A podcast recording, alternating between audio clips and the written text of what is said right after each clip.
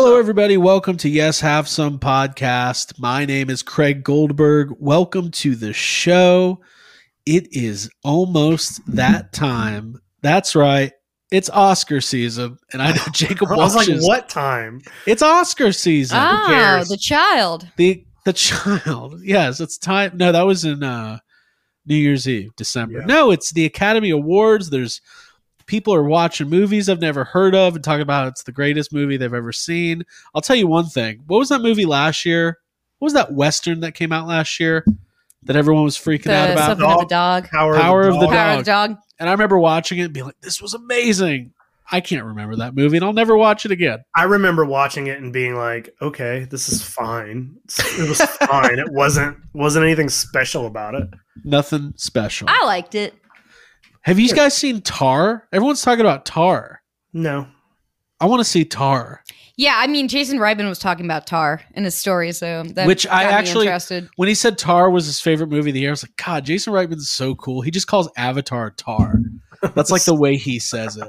It's like he shortens it. It's kind of awesome if you think about it. Yeah, Um, Um, I still haven't seen Avatar. Two. I mean, me either, and I never will. But the fact that it's nominated as an an Avatar movie is nominated for Best Picture, like, come on, guys, really? hey, I walked in on Abby There's watching no fucking Avatar way. the other day. Don't share my business. What?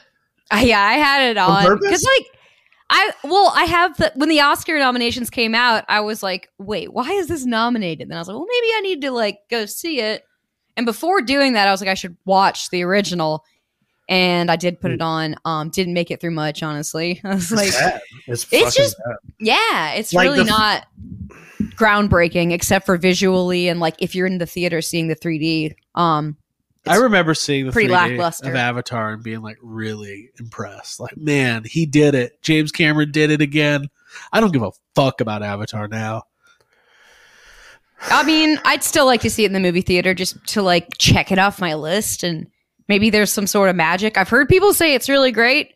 I mean, I'd go see it this weekend if y'all wanted to, but I know Oh, you You don't. by- I You know. can go by yourself if you want. I know, I mean, I was I'm, like, I Jake hope I die before go. I see that movie. I don't ever want to see it. Yeah, I hope guess you die like, while fear watching missing it. out on my part. Yeah. yeah, I might. Um, so that's our Avatar review. Sometimes I feel bad because like I feel like uh like almost like an obligation a little bit because it's like we've got a podcast, it's very movie centric, and it's like should I see like it is like it just passed Avengers Endgame in, in box office. Like a lot of I don't know anybody who's seen it, but apparently there's a lot of people out there seeing Avatar. I haven't met one person. Like I was in this uh, meeting today, like a work meeting, and I was like, "Hey, like there's 40 people in here, and everyone was talking about movies," and I was like, "Show of hands." Have you seen Avatar, the new one? And nobody had seen it. I'm like, normally when a movie's really popular and you're in a big group of people, at least like 10 people had seen it. Mhm. So something weird's going on. I think James Cameron's buying all the tickets. That's my theory. Yeah, and the That's something he would nomination. do. Well, Some- nominate Oscar. somebody owes something. Oscar nominations are. uh I mean, it's like a thing. It's a thing that sometimes they're political or they're bullshit or it's like I think it's wide. It's widely known that people will. Mhm. They'll just give an Oscar win to somebody, and they're like, "Well, you know, they did really good last year." Like, there's all kinds of bullshit. The, the Oscars are stuff. complete. Yeah, it's Unlike the Jeffries, unlike, Unlike the the Jeffrey. which are pure now, and unbiased. I'd rather talk about the Razzies. Did you see that there was all that bullshit because uh, the Razzies Yeah. nominated a 12 year old girl and people got mad? And I'm like, hey, she deserves that nomination. I saw that movie. What it's movie? the worst movie I saw this year, Firestarter. Oh, They nominated yeah. that girl. And I mean, it ain't all her fault because everything about that movie was bad. But I mean, yeah. I mean, the source if you're gonna material's not be- very if good. you're going to be an actor, hey, if you're going to be an actor, you're going to put yourself out there and go do films. You have to be okay with like the Razzies is always kind of silly. It's in fun. right. Yeah, they're pointing out bad movies, but like it's on you whether or not you want to. Yeah, like people have Mhm. like real actors have shown up to the Razzies to accept their Right. awards and stuff. Like Here's my. I don't care that she's twelve. She she's a bad actor in that movie. I Here's don't, my what do you want me to say?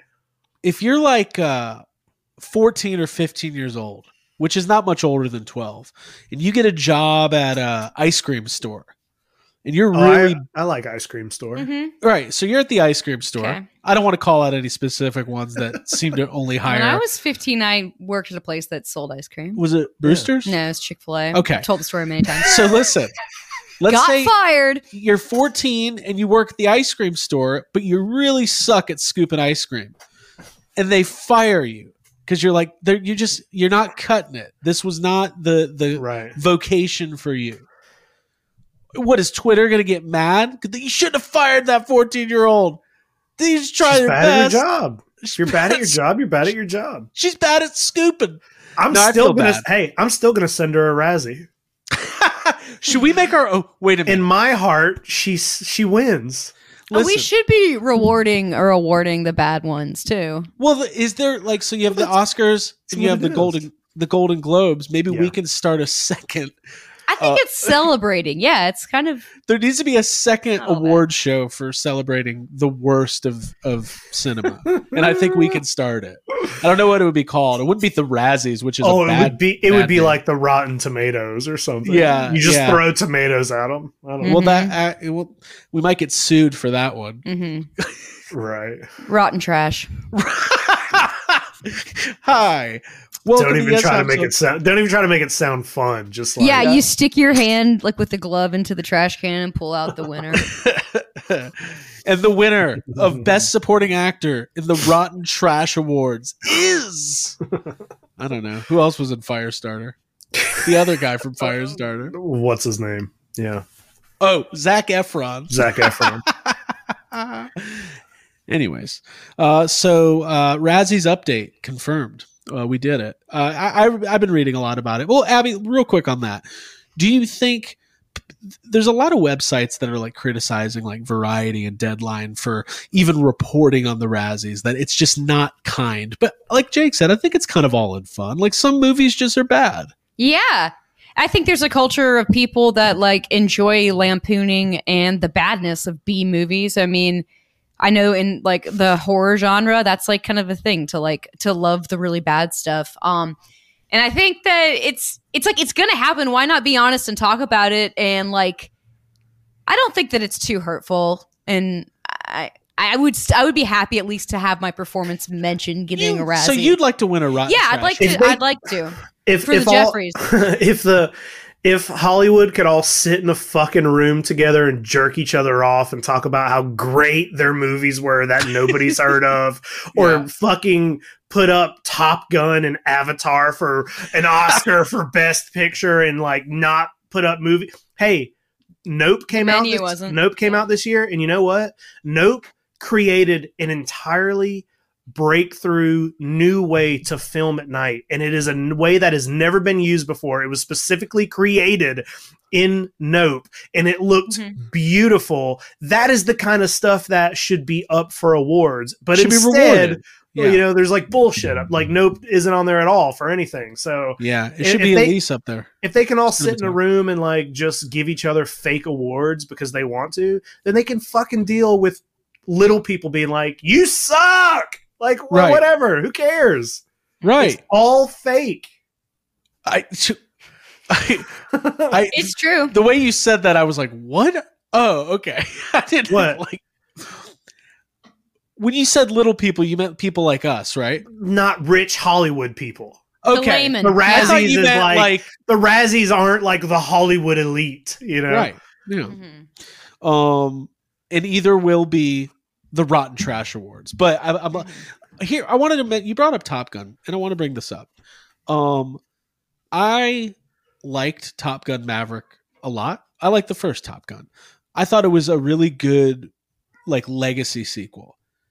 But Best Picture, come Right. on, Dude. right. like if no way. Like I need to just say that. I may have been like getting COVID when I saw that movie, but it I gave you COVID, Yeah, it wasn't it was not an interesting story to me. There was yeah, just there's it doesn't make sense to see that as a best picture when there were so many so many movies that were overlooked. I want to say this, and listen, you can call me a homer, you can call me a a, a, a fanboy, but if Top Gun Maverick as a legacy sequel is getting a Best Picture nomination, where the fuck was the Ghostbusters Afterlife Best Picture nomination? Because that that movie, At Like, least okay. in visual effects, like Listen, Right. Groundbreaking. okay.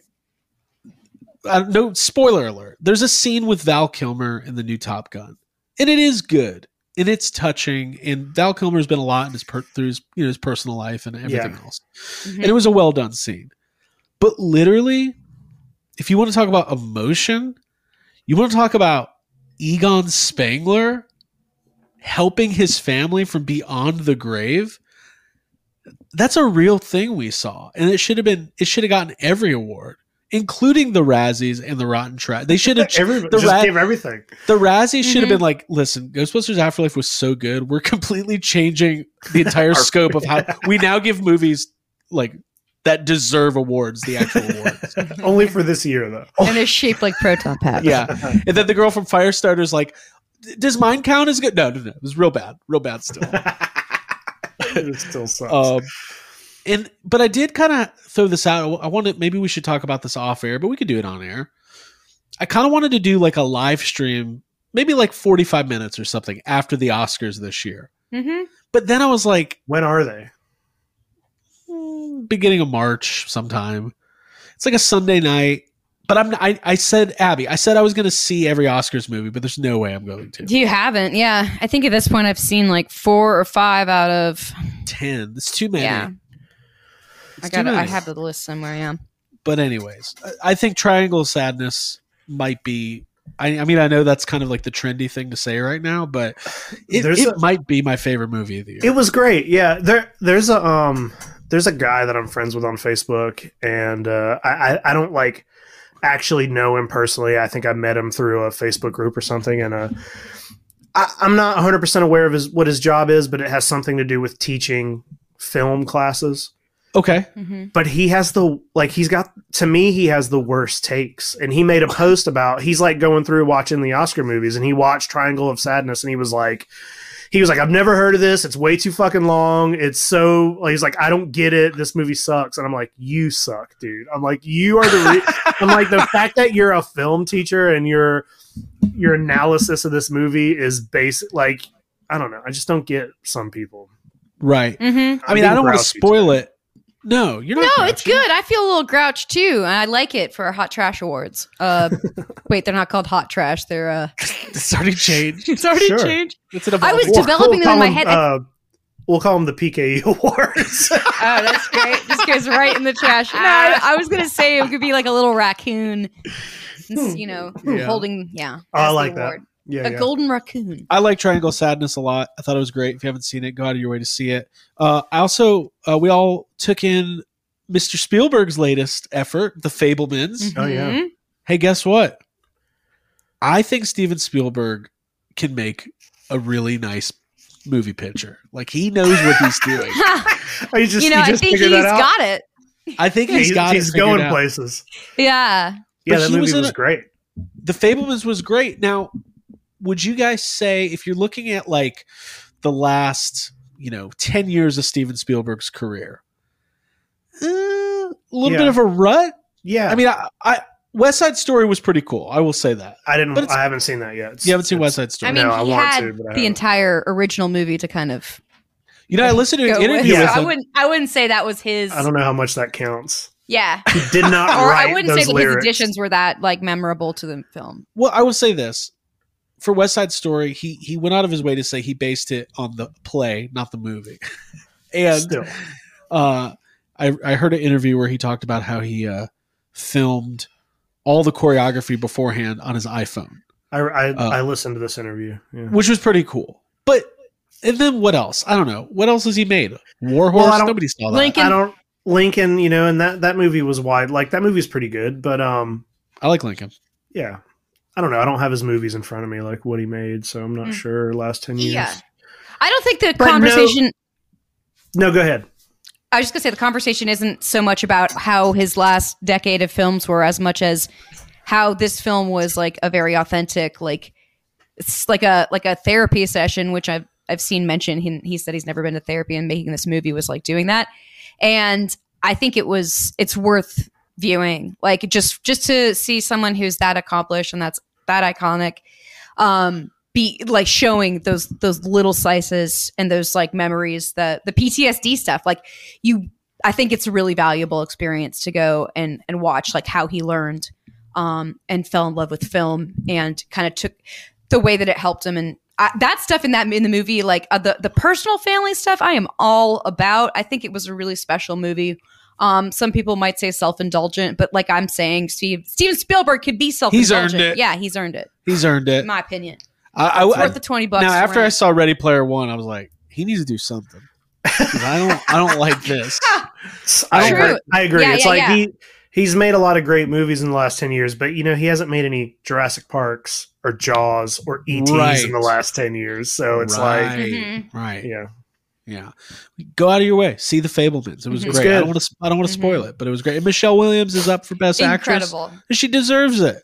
She's great. Although I'm dumb. I'm a big dude. dumb. After them killing her off in the, like the final episode of Dawson's Creek, she deserves it. Whoa, major. Spoilers. She's been through a lot in her Yeah. life. She was lot. married to Heath Ledger. It was tragic what happened to him. By the way, while I was watching it, I was like, this is unbelievable. Can you believe it? Paul Dano played the Riddler. Michelle Williams was married to the Joker, and now they're married in this movie. And I was literally Wow. like, I thought I was really impressed with that. Ooh, In my head, I was like, "Oh, this is a fun fact. I should bring it to the to the world." And now I'm saying it out loud, and I realized it's kind of stupid. Yeah. it's kind of It minutia. is for sure. It's actually a really dumb thing to say. I'm really Yep. fucking mad that I said it. You shouldn't Yeah. have said it. So yeah. are we.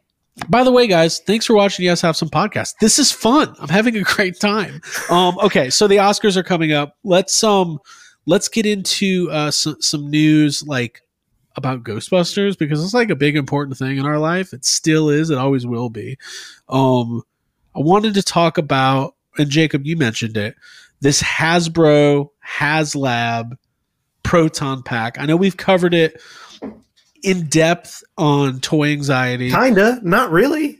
Oh yeah, I mean, Well, like not don't- since it's not since it's come out. Like you did a standalone video, but right. we Well, didn't all we- talk about it. We didn't. yeah, uh, we, we acknowledge it come out. You haven't got your hands on yours yet, but I think like the the the it's kind of from a Ghostbusters fan community, which we're all proud members of, uh, perspective. There's just I feels like there's a lot to quote me on this one, no pun intended, unpack here. So okay. Jake, how you how you feeling about? We're talking this? about the fallout reaction.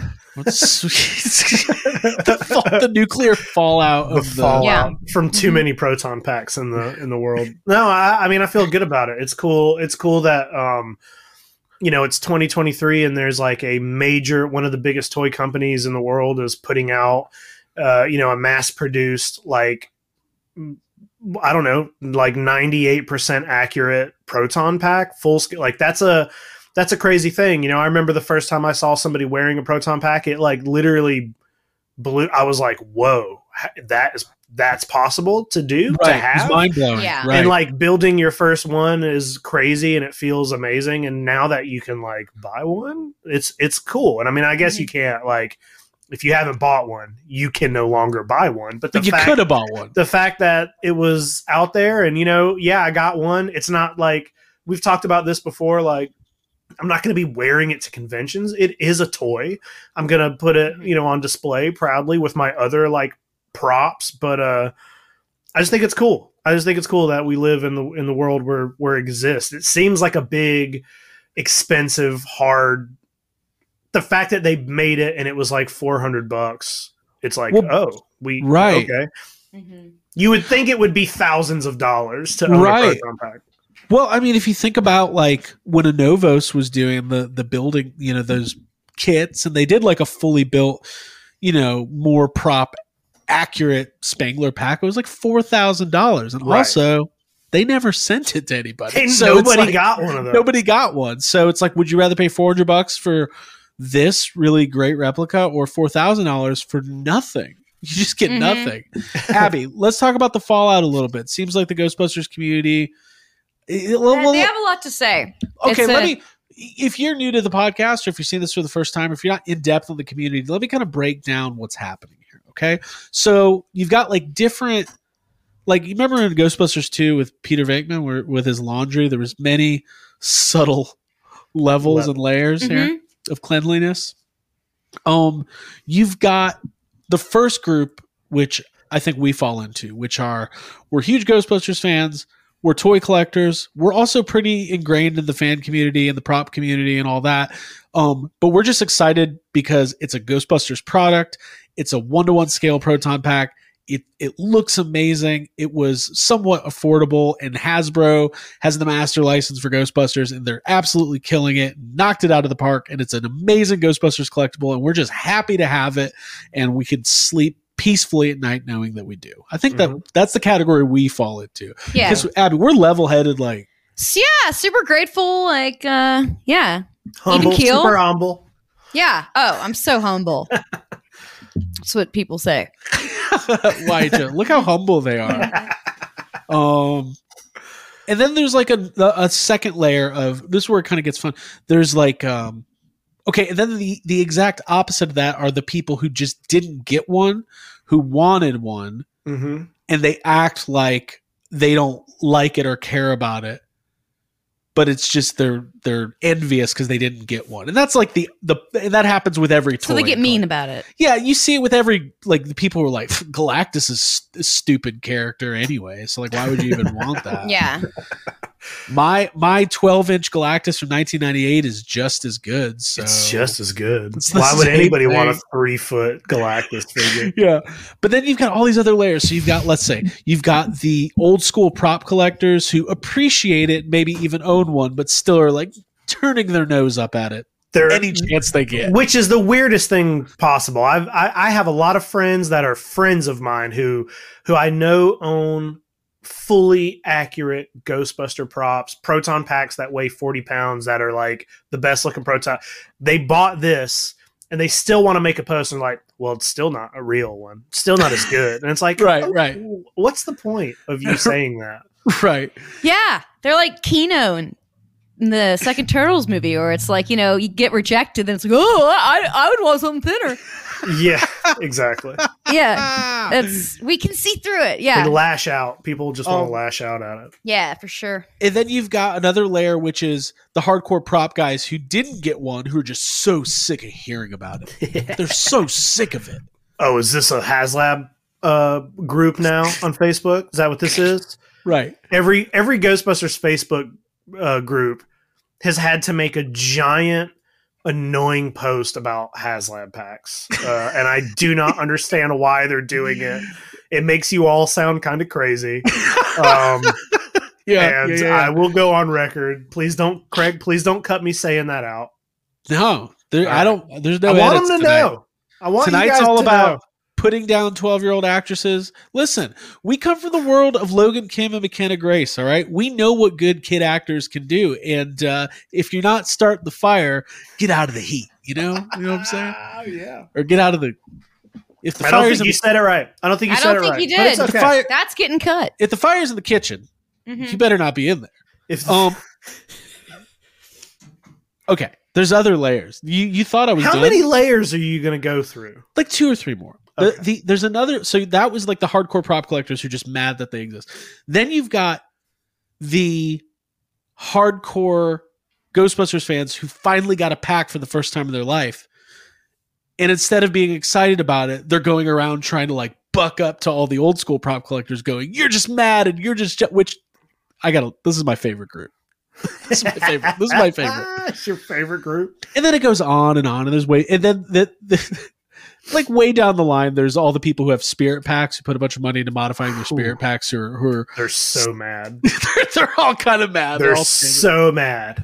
they're all standing off into the side but here's here's my rule of thumb if your toy or action figure is named after the store you bought it in there's something weird going on okay right I'm, we're You not know? spirit shaming. It's just No. that like No, anything. Like it's like if you're if you're drinking a drink that you bought at Publix and it has the word Publix in it, you know it's not as good because it's the, the store it's the brand. store brand. Yeah.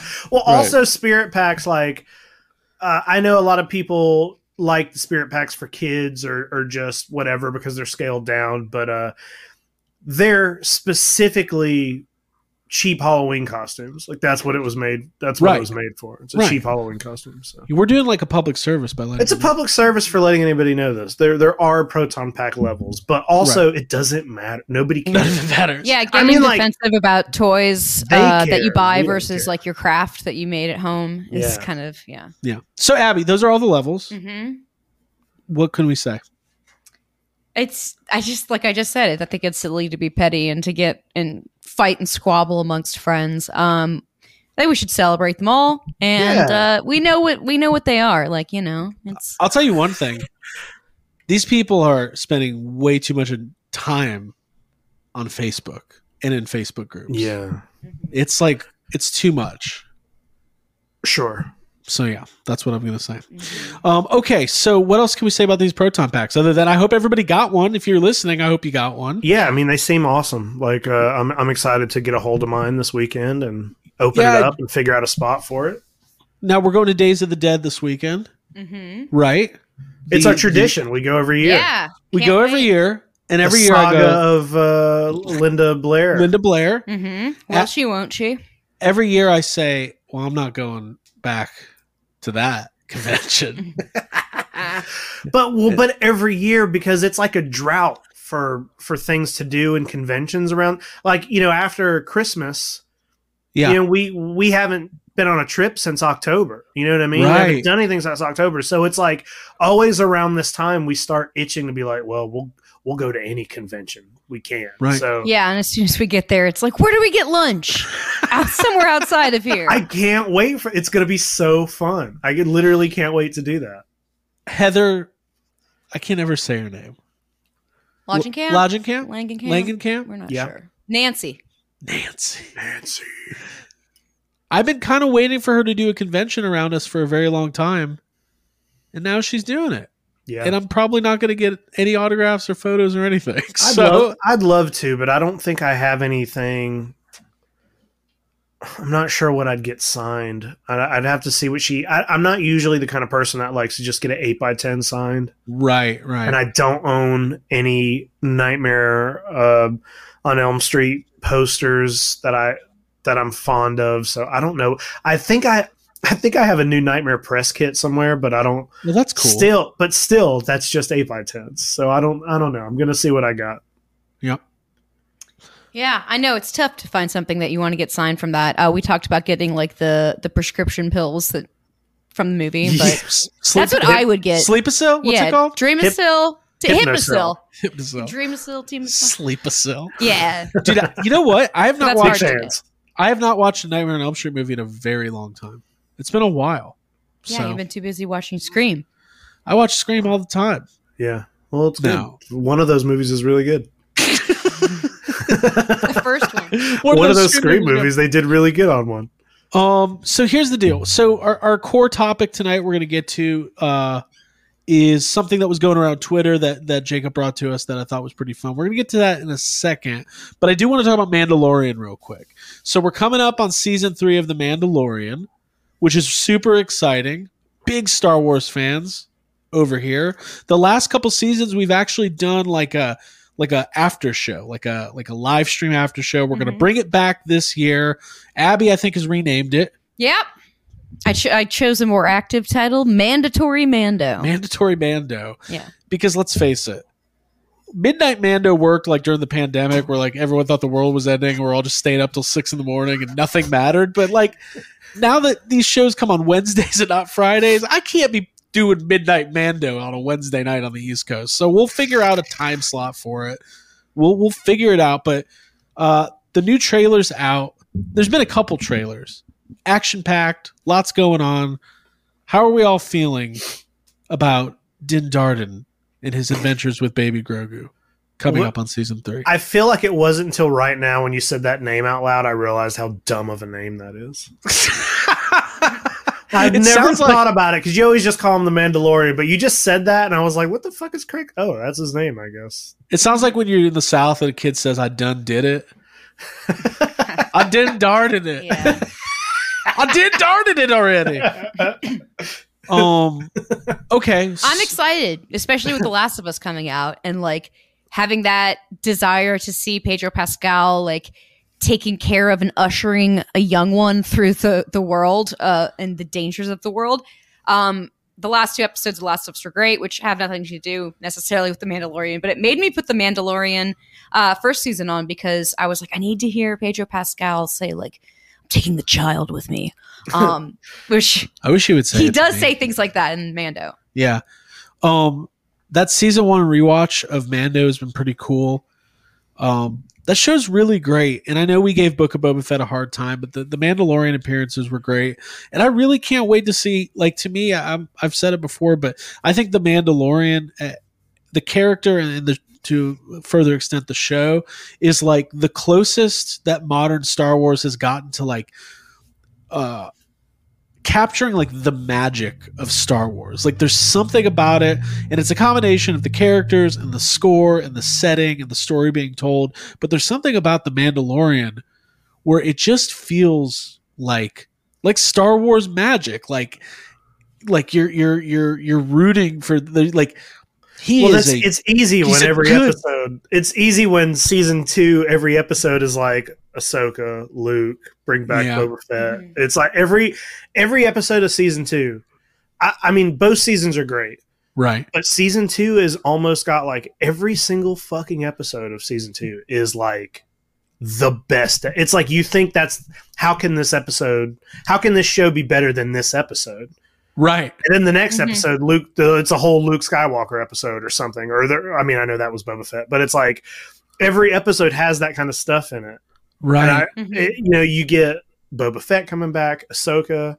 It's super exciting, and uh, I'm not trying to say that it's only because they're bringing characters we know into it, but I don't know. They just somehow, with all the different Star Wars that's coming out right now or has been coming out in the last few years, some of it feels like it can't get the scales right. It's like, oh, this is bad. You you, you relied too much on this, or you know, Obi Wan came out and it didn't quite live up.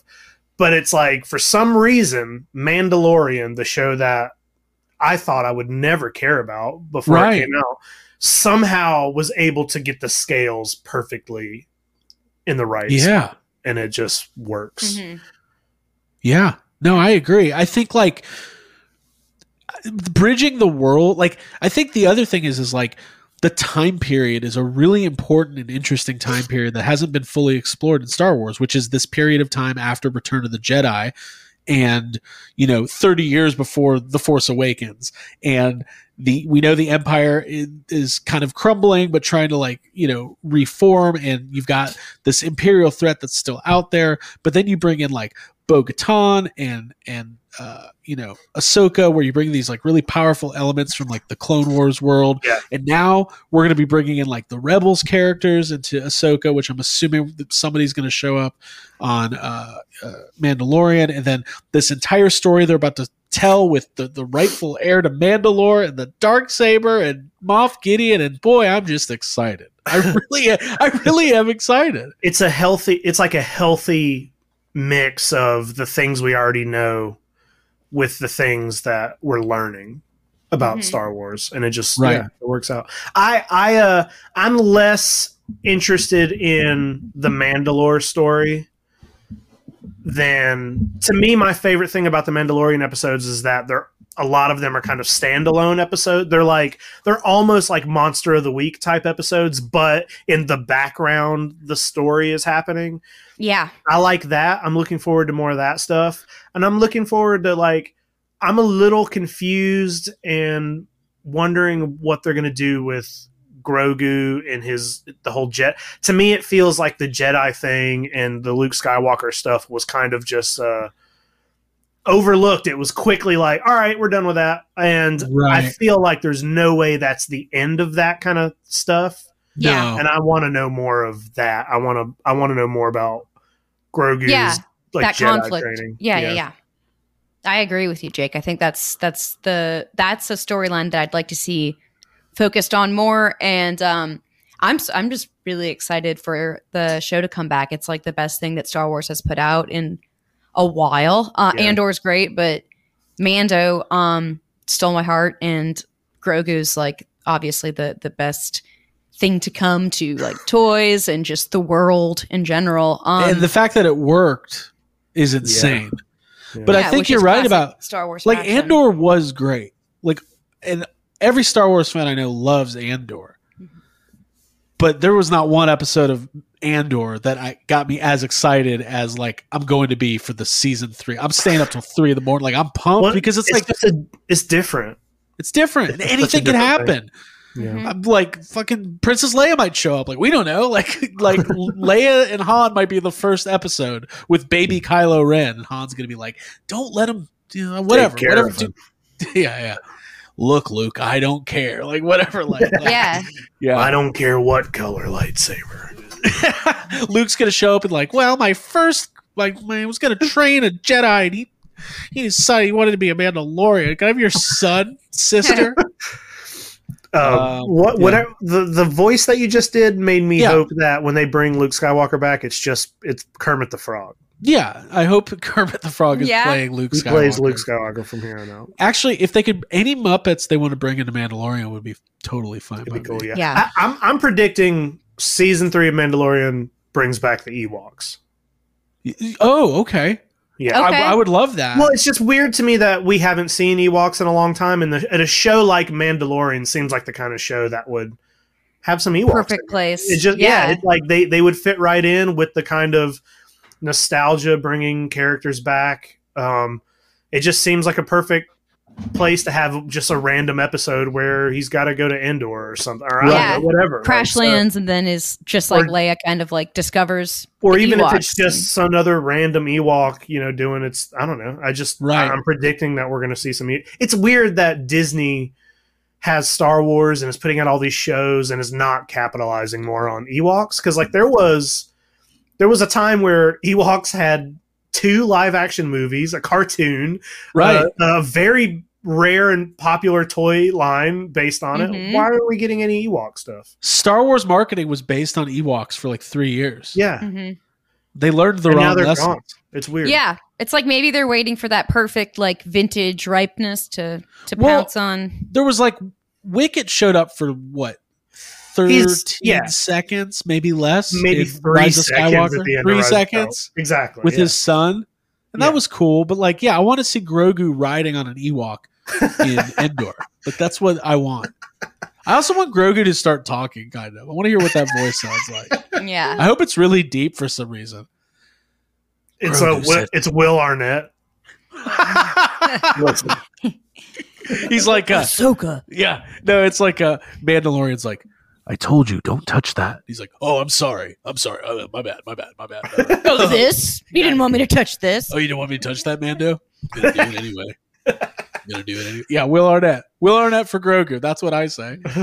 um, yeah, nothing but excited. Stay tuned for more on on what we're going to be doing. We're going to be covering it every week with a esteemed panel of Star Wars experts, including the likes of Ryan Dole, Jake Stevens, Troy Benjamin. Uh, you never know who's going to show up. It's going to be great. Much like the Mandalorian, you never know who's going to show up. Luke Skywalker, a Royal digital, Rumble. a digitally de-aged um, Chris Stewart, Chris like a digital Chris Stewart. a 20 year old Chris Stewart's going to show up. uh, it's going to be awesome. It's going to be great. Um, anything else on Mando? I think that kind of, I mean, just excited. The trailer was cool. Uh, go check it out. It's going to be good. Excited. Um, and then this year we also have Ahsoka and also the Skeleton Crew is going to be on this year. So we've got a lot When of live. when is the acolyte? That's this year too, isn't it? Ooh, I think the Acolyte's filming right. That might be early They're next filming. year. There's Yeah. a lot of new live action Star Wars, and we got Star Wars Celebration coming up in a couple months. And I got my first tinge of FOMO when they started announcing those guests because Oh, it's in the UK and we're not going to be going. But Well, we might be. Well, yeah, we Not could. a I guess- celebration. yeah. Well, we'll see. We'll see. We'll see. I, I still, if I'm there during celebration, I got to get Ashley Eckstein's autograph. Yeah. yeah, I- for sure. Yeah. we missed sure, it last sure. time. Her and Rosario together. They're. fr- I don't like that they're friendly now. I like. I keeping up- like I want their feud to s- keep up. Katy Perry and Taylor Swift. Yeah. It's fake. Yeah. I know. Okay. Uh, well, because Ahsoka, uh, Rosario Dawson took Ashley Eckstein's backup dancers. Oh, That's what happened. exactly. All right. Let's get to it, Jake. I want Okay. to talk about this. You you presented this idea to us from Twitter. Uh, walk me Yeah. through it. I just saw it going around. A lot of people are doing, uh, you know, what are four movies that you think are masterpieces that have come out in the last 10 years? Okay. Um, Personal masterpieces. Yes. Okay. I like saying And that's it. masterpiece. Mhm. Master, a masterpiece. movies. That's that's a heavy. That's a big word. Yeah. What was your thought process when putting this together? Well, I looked over like a long list of movies that have come out um, that were impactful. And I kind of just did like a quick gut circling. And then I went a second round and was like, okay, no, not so much. And then like a third time went in and really narrowed it down to pick four movies that I consider masterpieces and that I think influenced and shaped movies, a movie making in general when they came out and maybe were groundbreaking and changed minds. Um, so that's Cool. that's what I consider to be a masterpiece. Okay. Uh, my yeah, this was hard for me because first of all, the first three movies I put, picked were like from 2006 and 2001 was from like 89, and I was like, yes, twins with Arnold Schwarzenegger and Danny DeVito. That had to be in the last 10 years. It just had to be. Um, no, it, it this is not an easy thing to do because we do No, love it's movies, a lot but of also 10 I haven't years, seen a lot of every movie, so I'm like, you know, I, I'm I'm just going What? based on. I I've tried, but I can't. I can't see every movie. Name every movie. Do it. You have a podcast? That's gonna be my new YouTube channel. Hey guys, what's up? Craig here. Today, I'm gonna name every movie. I'm gonna name every movie. Part sixty-four. well, it's like when Mr. Beast count counted to a million. what? Yeah, or something. I don't know. Sounds awful. Yeah. Anyways, um, okay. Four movies. No rules other than you consider them a masterpiece. Jacob, this was your idea, so start us off. What is your number one? Um, the, so the one I'm going to do number one, uh, I, I kind of want to just get out of the way because I almost didn't put it on the list, and I kind of didn't want to put it on the list because I noticed it was on a lot of people's top four, and I was like, you know what? If it's on a lot of people's top four, I've already talked about this movie a lot. Maybe I want to leave it off and pick something else, but I couldn't find a, a fourth movie that I thought was as good or better than this movie, so I put Nope on there. And I don't and I don't feel like I need to talk about why I think Nope is a masterpiece because I've talked about it a lot. It is a really, Right. really great movie. I think it's Jordan Peele's best movie. I think it's groundbreaking in the way um, it was shot, and that's that's not even just a I think like that is. He created a new way to to film something. Um, it's just like a, a really beautiful movie. It's like it's like watching a Steven Spielberg film. It's well acted. Everything about it's great. I just I love it. I don't love Jordan Peele's other two films. I think they're good, but I don't love them. This movie, I watched this movie more than any other movie this this year. I watched it like seven times. I had like my end of the year thing popped up, and it was like, "You watched Nope a lot." it's like your iPhone knows. It's Yeah. like, hey, um, you've been watching Nope a lot. my letter, my checking Letterboxd account. Are you still yeah. watching Nope? my Letterboxd account was like, "Hey, what do you? There's other movies," and I was like, "All right." There, there's other movies, sir. Uh, no, but I think that's a perfect pick because, like, yeah, it made a lot of people's lists, but like, it's it's it's great. It was a, Yeah. a really, Mhm. um, it's a really good movie. That's a great first pick. yeah, I considered it, and I think it's cool that you picked a Jordan Peele movie. Yeah. Uh, if I can go next, Y- You because. I picked a Jordan Peele movie for number four too. Yeah, and I I picked mine knowing that you would pick Nope too, Jake, because I know you so well. Um, I nope you. I nope you. Um, so my number four masterpiece was uh, Jordan Peele's Get Out. I've talked about that movie. It was my favorite movie of the year when it came out. Um, I think that the cultural impact it had and uh, the effect that it had on horror movies in general of, of people saying like, "Oh, horror movies can have a deeper meaning," which is something that they've always had, but like it was rediscovered. Yeah, but with, stupid people. I fucking hate hearing an idiot talk about horror movies. Sorry, I get so mad. yeah, well, let let's not. Yeah, But there's just there. Is, you're right. There is always like like stop stop. Keep going. Keep going. I'll shut up. Thank you. Uh, you stopped yourself. Yeah. Okay. Uh, Jordan Peele's amazing. I think that I really liked what what he did with the Twilight Zone. I think he was kind of getting developing towards that with that like that understanding of like the the horrific and like the um the unsettling um and having it creep up slowly on you um in in unsuspecting ways when when beautiful things are happening like i i really think that um that movie just was awesome. It impacted me. Allison Williams, awesome. Daniel Kaluuya, incredible. Uh, soundtrack was great. The the fact that things were flipped, script flipping, like that, just it's like that's become kind of a standard now with the way horror moves, horror horror movies are made, especially elevated ones. Um, yeah, I just I think that it deserves fourth place for me. I think that it was a huge movie, and I loved Nope as well. But I think I had to say Get Out as mine. Made sense. Dang. Well, I guess I'll go next. I also picked a Jordan Peele movie. Just kidding. I was just like, kidding. what? Guys, I watch Us every week. No, I don't. Although I did, I liked Us. I like all of Jordan Peele's Yeah. movie. And also, I do want to note, you know, you've made it as a creator and a director where people feel like obligated to say your name before the movie, like Jordan Peele's.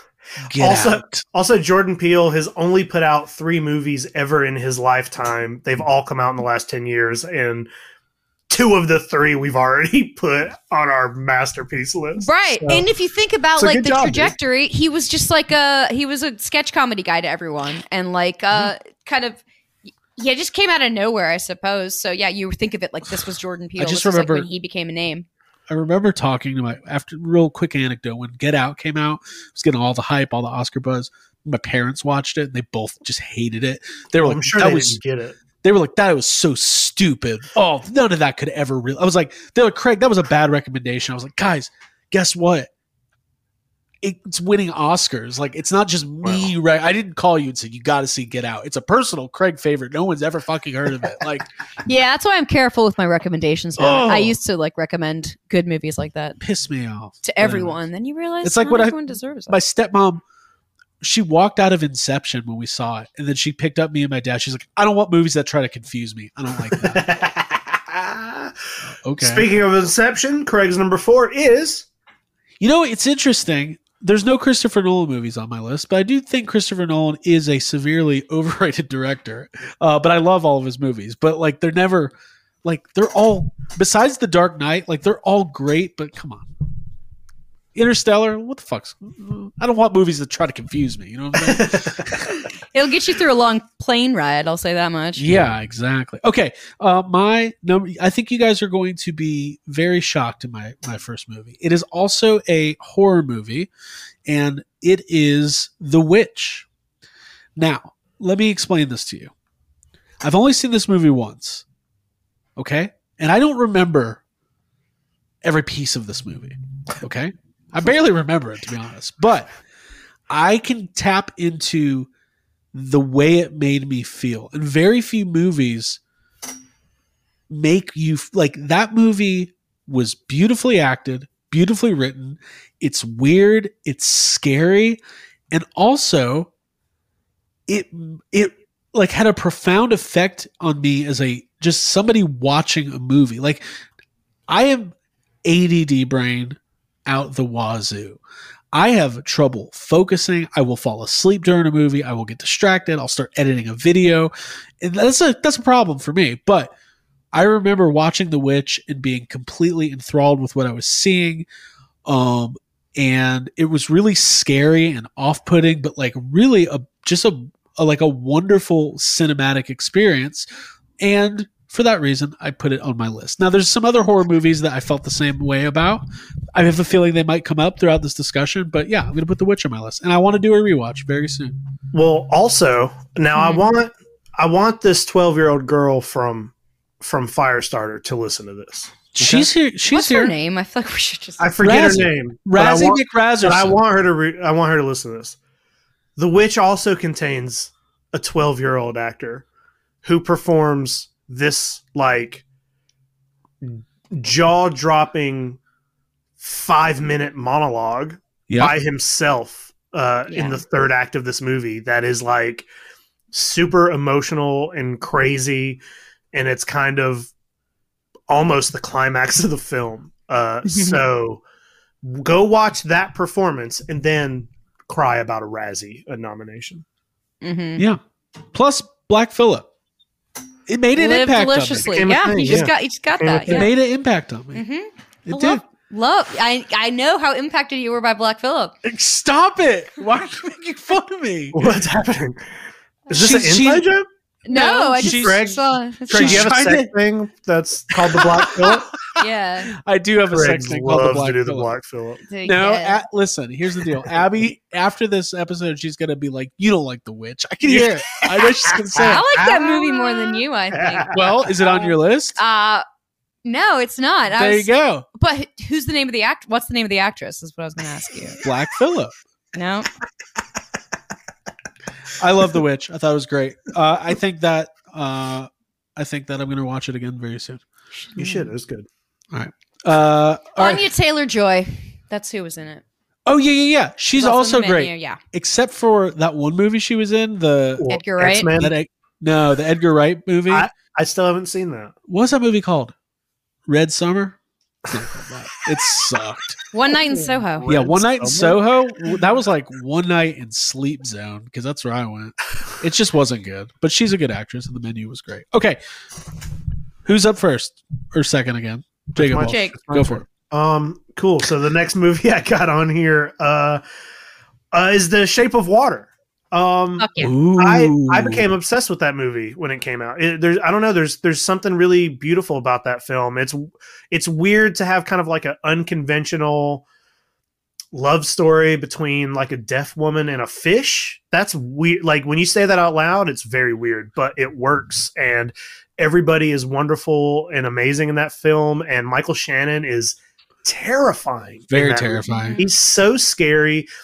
Guillermo del Toro is, you know, Gu- Guillermo del Toro has put out a lot of amazing films, and I think The Shape of Water is maybe the it's the best one. Like that movie is, I don't know. There, there's there. I, I remember watching it on an airplane once and forgetting how much nudity is in that movie. There's like a lot of nudity and masturbation, and they kept like uh, the the pilot would come on like every time she was like in the tub masturbating. Yeah. Um, and it would s- pause on the screen. So I'm just like, oh my Mm. God. I'm So, a like, couple we're things. in here. Mhm, I can relate. First of all, Then I got home and I watched it again. And then I did the pausing.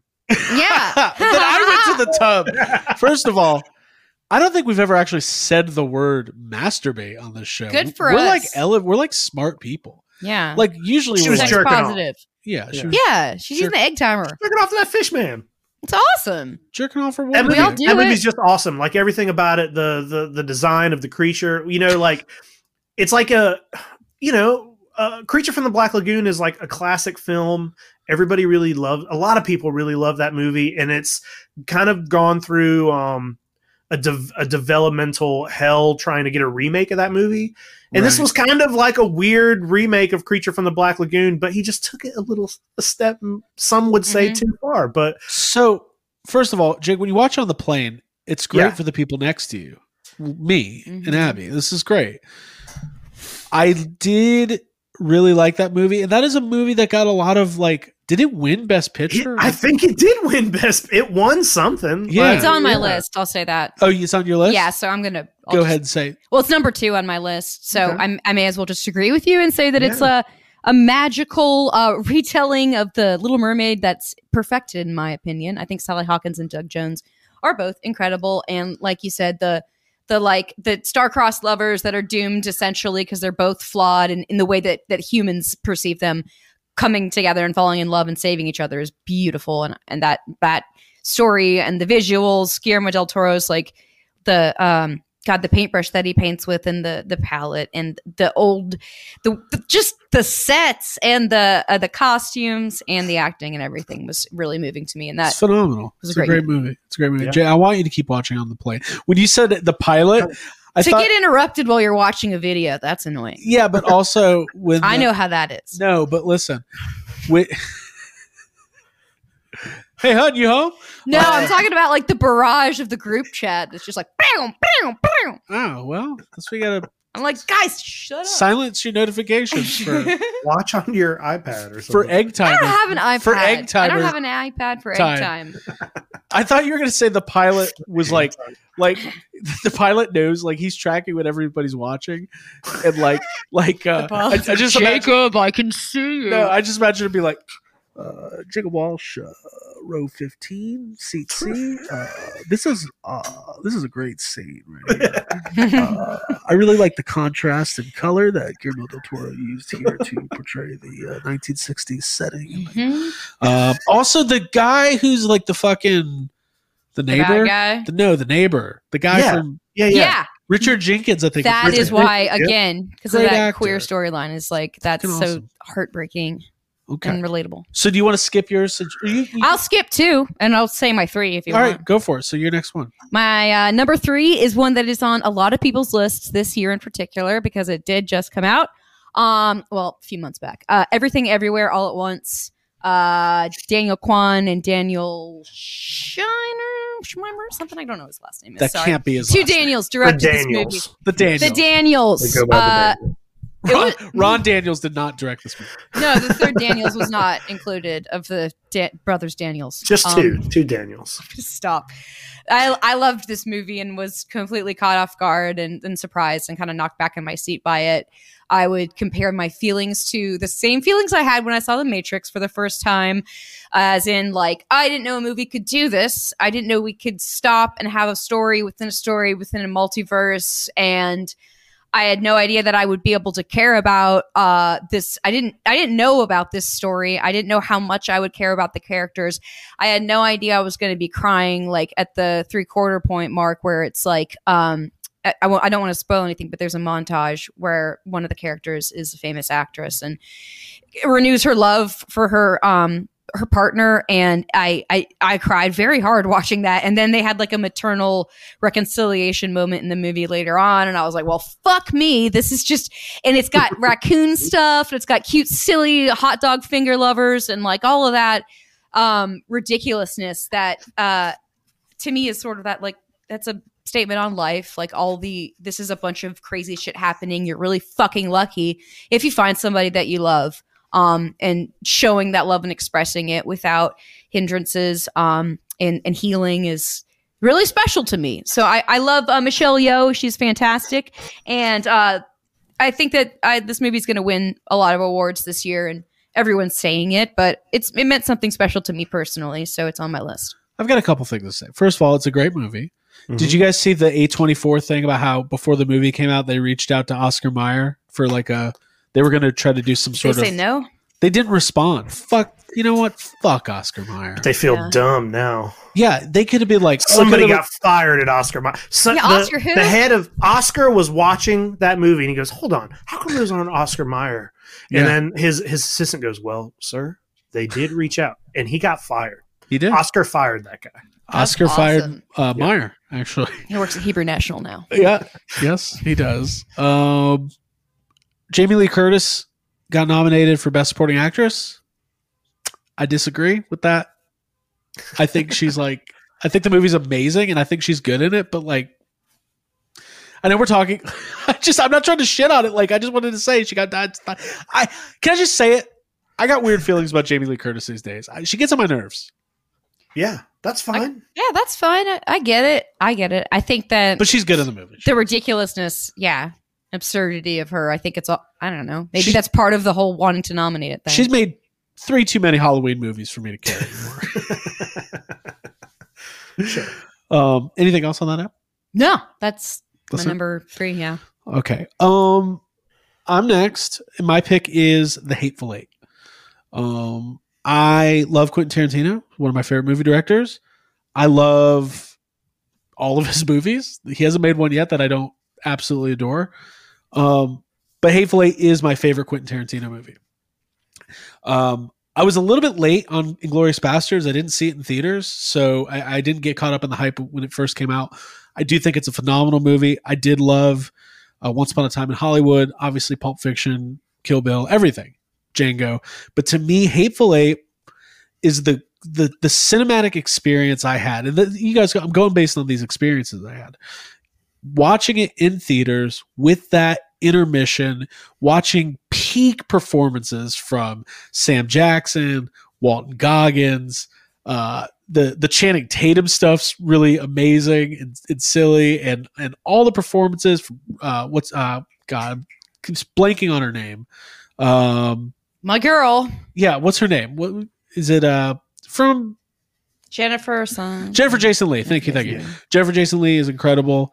Um and obviously Kurt Russell with with just an unbelievable like just every second he is on screen you are just like I don't want to speak for you guys but I am just like holding on to every word coming out of his mouth and I'm just smiling and laughing. And the movie constantly for a movie that is essentially like a play you know? It's like a four act structured play where it's just a dialogue like every almost called every Pulp Fiction movie.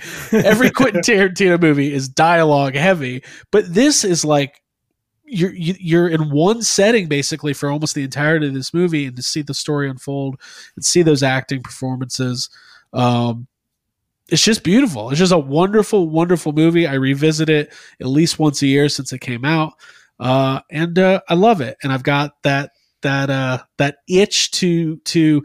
I, I love Tarantino. I'm not quite as high on Once Upon a Time as Hollywood as I think everybody else. Like it's great, but like to me, Yeah.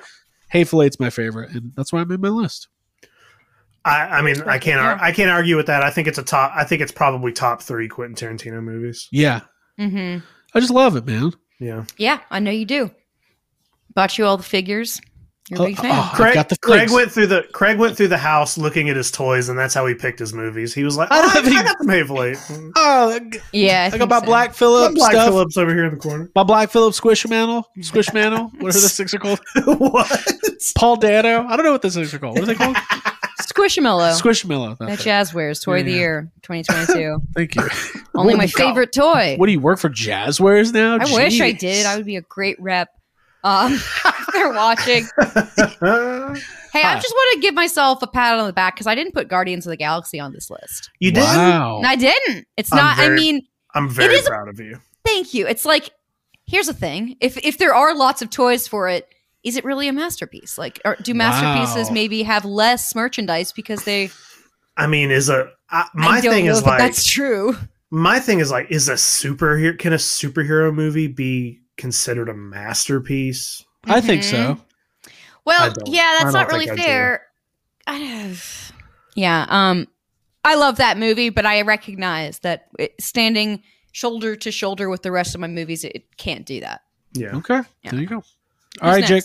You're next. Uh, cool. So speaking of Paul Dano, and speaking of the Daniels, um, Mhm. I picked their other movie that I I feel has got a slight.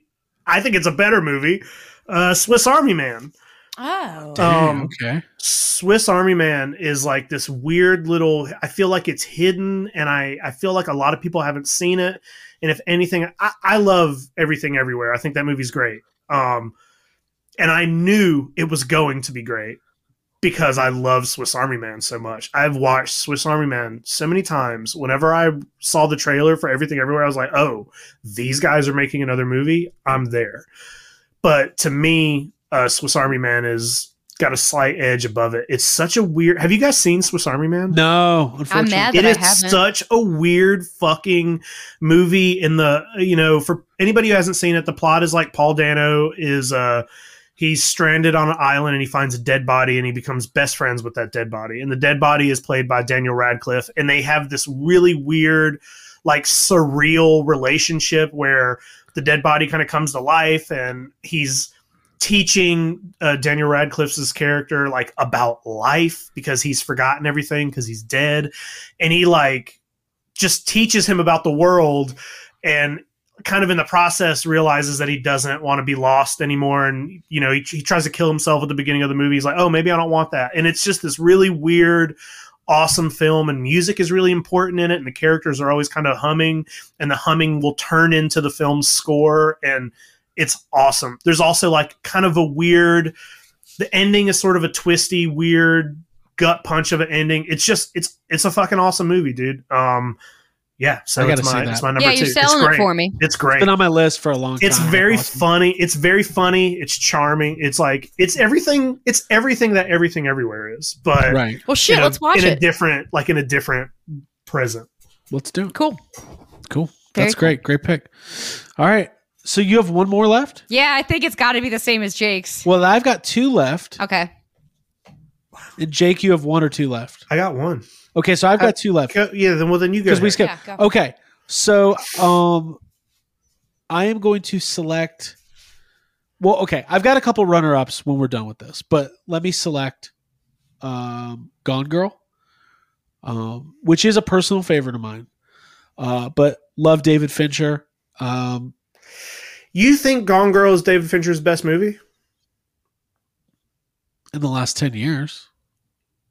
I mean, yeah, I do. Well, what are we comparing it against? I mean, uh, to to me, masterpiece feels like the kind of thing where if if you think it's their masterpiece, that means it's their best movie, right?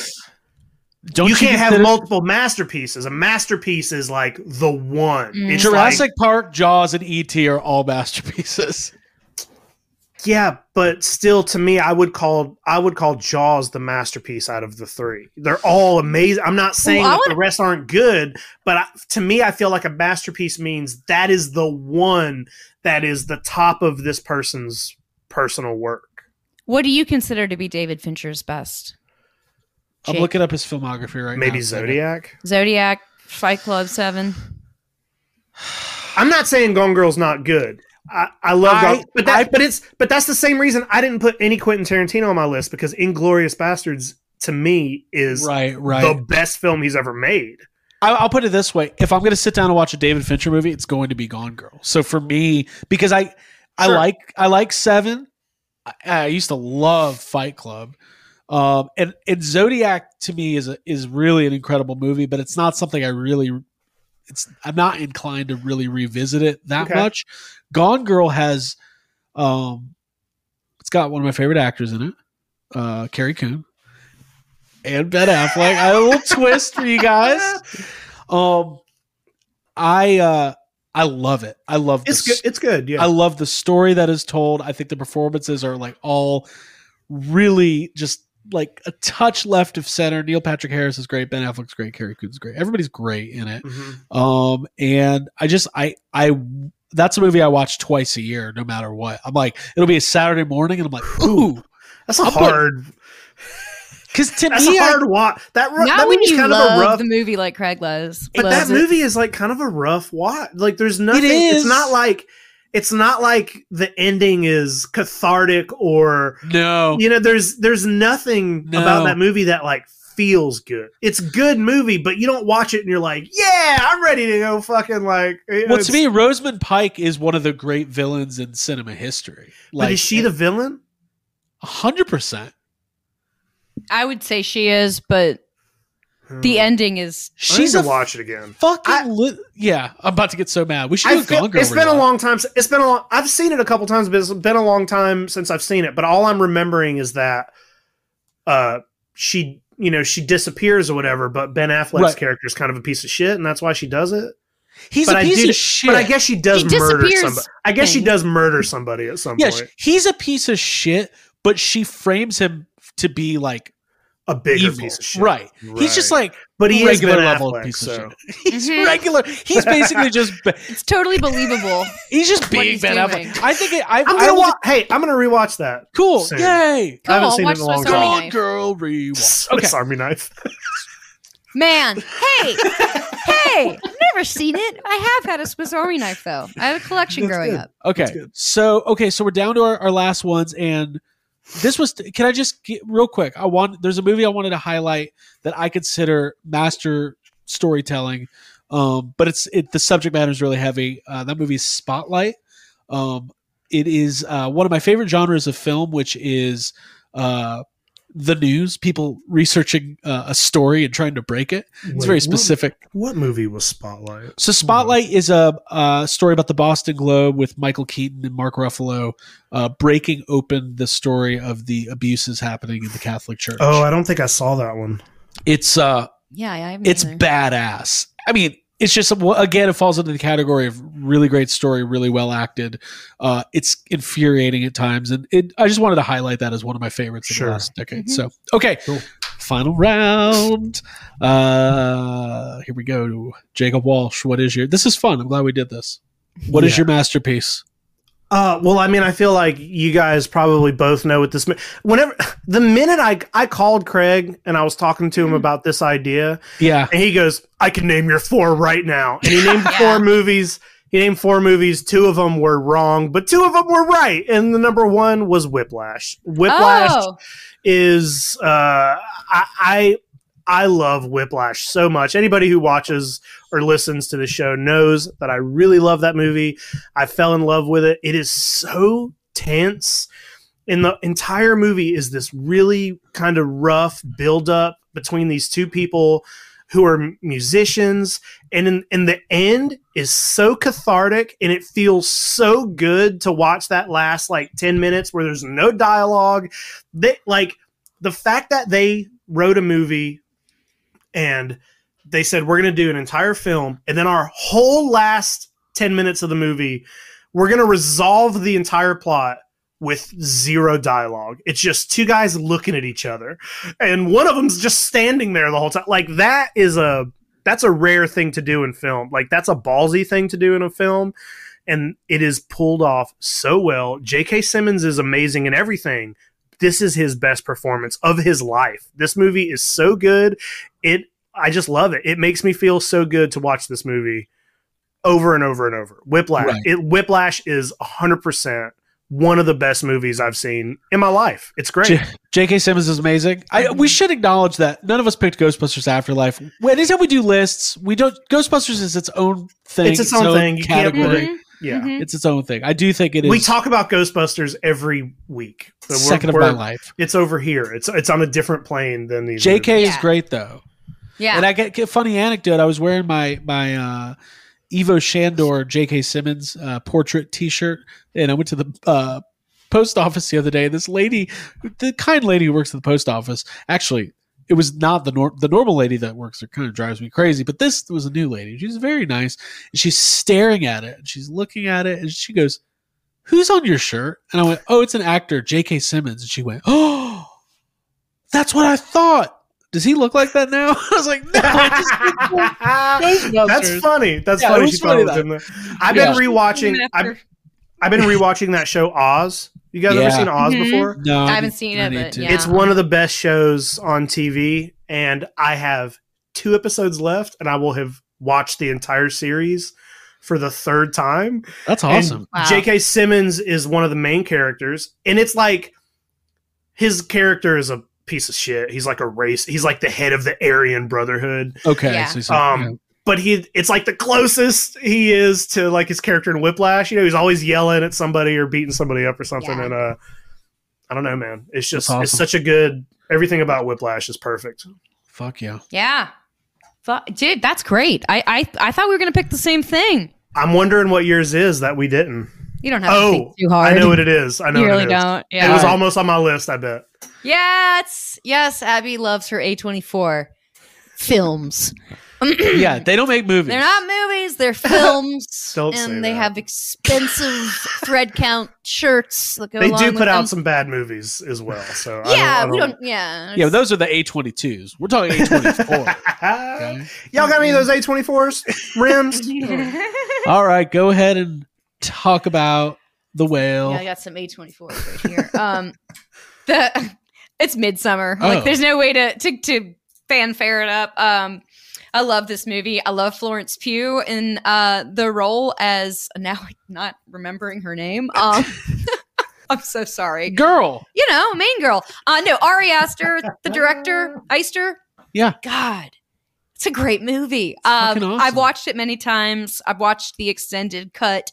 I relate so much to the um, the way that Florence Pugh is sort of like feeling and, and the emotional weight of the beginning of the movie is just Pretty my- terrifying. it's terrifying and it sets the tone for some um just for some bizarre and upsetting stuff uh, which happens in a beautiful place amongst flowers and lovely uh Well, I think you can kind of spoil it at this point. People should know mid. yeah everybody should know at this point it's um yeah it's awesome and beautiful and emotional cacophony it's insanely well produced and has the best visuals um and i love i'm a sucker for the her horror like right up against the the beautiful like the romantic and that's what I think um, this movie has a lot of. But it also has the catharsis at the end of it with um, the burning um, and and her making it out. Like is it's just awesome. Um, there's the bear. There's there's so many good kills in the movie. Um,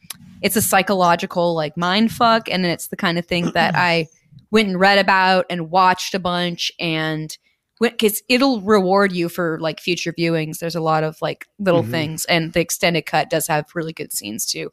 Um, and I just I recommend it uh very highly. It's a great movie, aesthetically, visually, like the best film ever made. I think. Jacob, I'm surprised that was not on your list. Uh, I almost put so I thought about putting this or Hereditary on my list, and I I couldn't decide. I I've said in the past, I think Hereditary might be a better, more original movie, but I have only been able to watch Hereditary twice, and Well, let me cut you off for a Hereditary second. is like a movie that you don't. Go ahead. I- I wanted to talk about my number one here. It's not. I, by the way, I didn't rank these. You ranked yours, but mine I didn't rank. I didn't rank four. mine either, but yeah. Oh, Um, here's what I, like want to do. You did, Abby. th- thank you, Jacob. Whiplash is on my list. I, I, everything Jake said about Whiplash, Yeah. I agree with. So that okay, that was your last movie. So that was my last one. But Okay. I want to remove the witch and put Hereditary on there because I Oh, didn't. You're gonna do a mid. Okay. What about Black Phillip? A, it's this is what we call a mid Kreger. All right. Yes, Abby that is Tech- appropriate. This Abby texted Craig ten minutes ago. Said you better pick a new fucking movie. I know you don't like that fucking, movie. God No, listen, damn listen, it. Take listen, it here- seriously. Here's the yeah, fucking deal. Like you saw it once, and I liked it more. I loved it, but I thought everyone. For some reason, I thought everyone was going to pick Hereditary, so I was trying to be interesting. Yeah, I get it. I've only seen it once. I can't go back and watch it. It's like super Hereditary? spicy hot wings. You're like I'm not. I'm You not can only eat that those one- stomach ache again. you can only eat those one time. yeah. Everybody knows that rule. If you get the super spicy, um, mm-hmm. Hereditary, another movie I've only seen one time. I don't know if I'll ever watch it again. That movie. I'm trying to get my thoughts here. That movie, first of all, it's wonderfully made, wonderfully active, beautiful. Like everything you guys said about Midsommar, same thing Yeah. as Hereditary. hmm Much different color Mhm. palette and stuff like that. That movie gave me not like, ooh, that movie stressed me out. That movie gave me like anxiety. Like yeah. that movie gave me real, like actual panic attack level anxiety.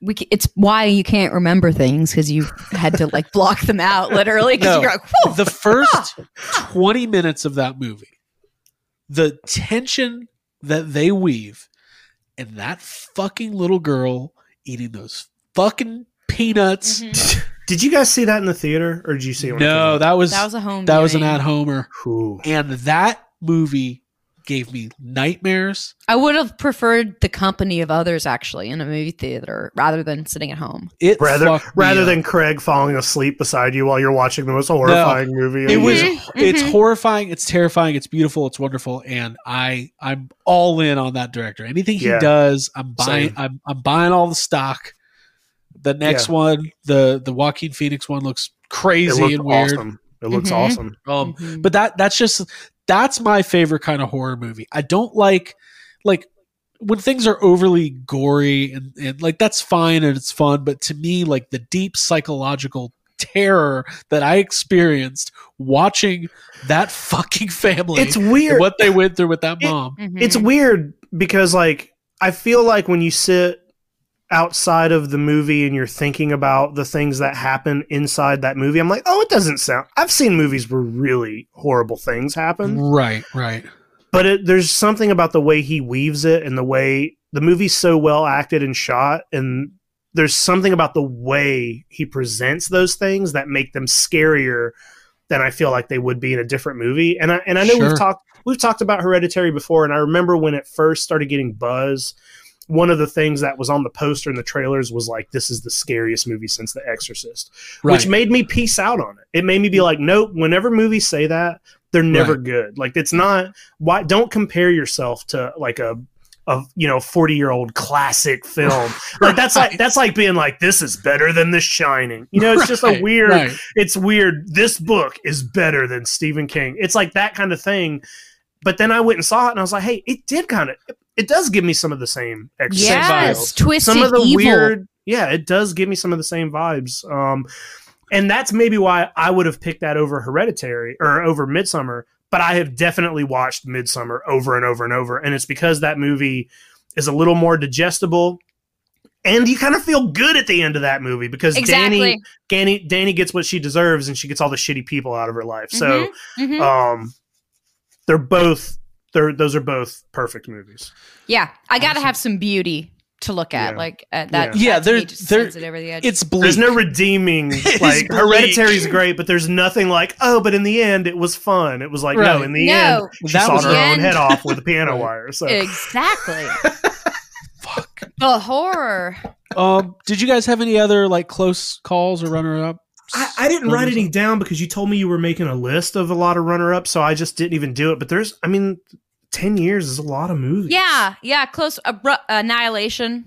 I love Yeah, that. oh, movie. yeah. I, I think I said that. th- I think Craig, that was one of the movies you thought I was going to put on my list, and that is a yeah, that's a very beautiful, well made film too. That Mhm. deserves You to know be what's a on the bummer list. to me? You know what? It's a real bummer to me. And then we can wrap up.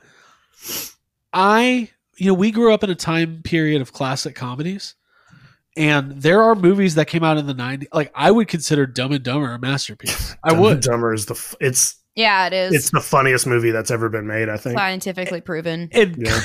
to put you in a better mood when you're in a bad one. Yeah. and comedy is in a weird spot, not because of like cancel culture or anything like that. It's just there just doesn't seem just- to be like a lot of great comedies. Yeah. Uh, and it's my favorite genre of film. So like, I really wish there was like, you know, there's a lot of movies that are funny, but I feel like the modern day comedies, like Ant Man, like okay, I'm gonna chuckle, but I'm it's not a comedy, you know? Yeah. Like, right? Where's my dump? Where's Kingpin? You know, give me that. But anyways, yeah. Well, there, there was no basketball. When did basketball come out? 2000, 25 years ago. So, yeah, 25. Um, Still on our list, though. I'm, I'm just going through the the initial list I made. We covered a lot of Fury Road. I put on there. Like I know a lot of people love that. It's I love that movie. it's good, but it's not. Haven't watched it recently. Uh, I put Rogue One on there, but just not. It's, it's great. It's great Star Wars movie. It's good. It's very good. I wouldn't call it a masterpiece. It is really good.